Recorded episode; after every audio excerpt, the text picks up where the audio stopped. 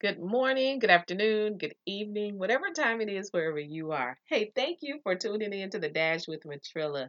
I just want to stop in and give you guys a quick word of encouragement. And just for topic's sake, we're talking about why the bird sings. And the reason I chose that topic is because of this.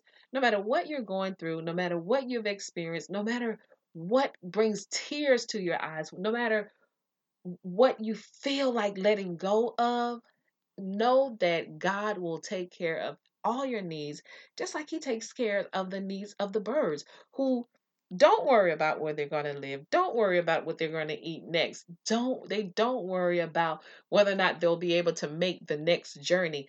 They just start moving. So that's what I want you to do. I want you to just keep moving toward your goals. Keep moving toward whatever it is that you're expecting God to do because he's going to do it. And the reason I chose um, why the birds sing, and this is, this is my own testimony, my own story. Birds, there were birds that actually gave me a sense of peace that helped me understand that God is truly taking care of me and He's by my side. And what happened, so to, to let you know, just give you sh- the short version of what happened. There was a time in my life when I was going through something with my uh, with my son, and I was so overwhelmed one night. All I could do was cry. I could not do anything else. All I did was cry. So it had to be about one o'clock in the morning. And I'm laying on the couch. There's these windows by my couch. And I'm laying there and I'm crying and I'm crying. I'm like, I'm really into this cry. I'm crying. And all of a sudden, I hear birds singing. I literally hear birds singing. And I say to myself, why are birds singing at one o'clock in the morning? They're not even supposed to be out.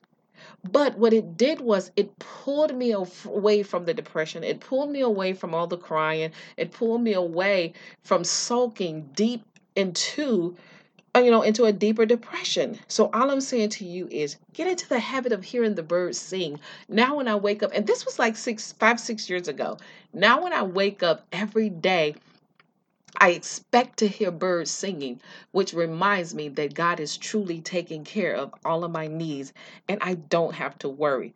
Now, do I still have days where I go back and forth in my head? Yes. But ultimately, these birds remind me that God is forever on my side and He's with me.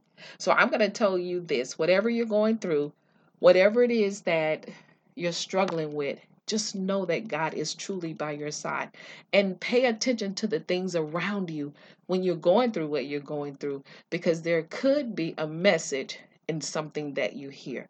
Hey, that's my quick spill for it this evening. I hope you guys have a wonderful weekend. Hey, it's the end of May. We are moving into June. So I want you to enjoy the weekend as if your life depended on it because it does. I want you to be happy.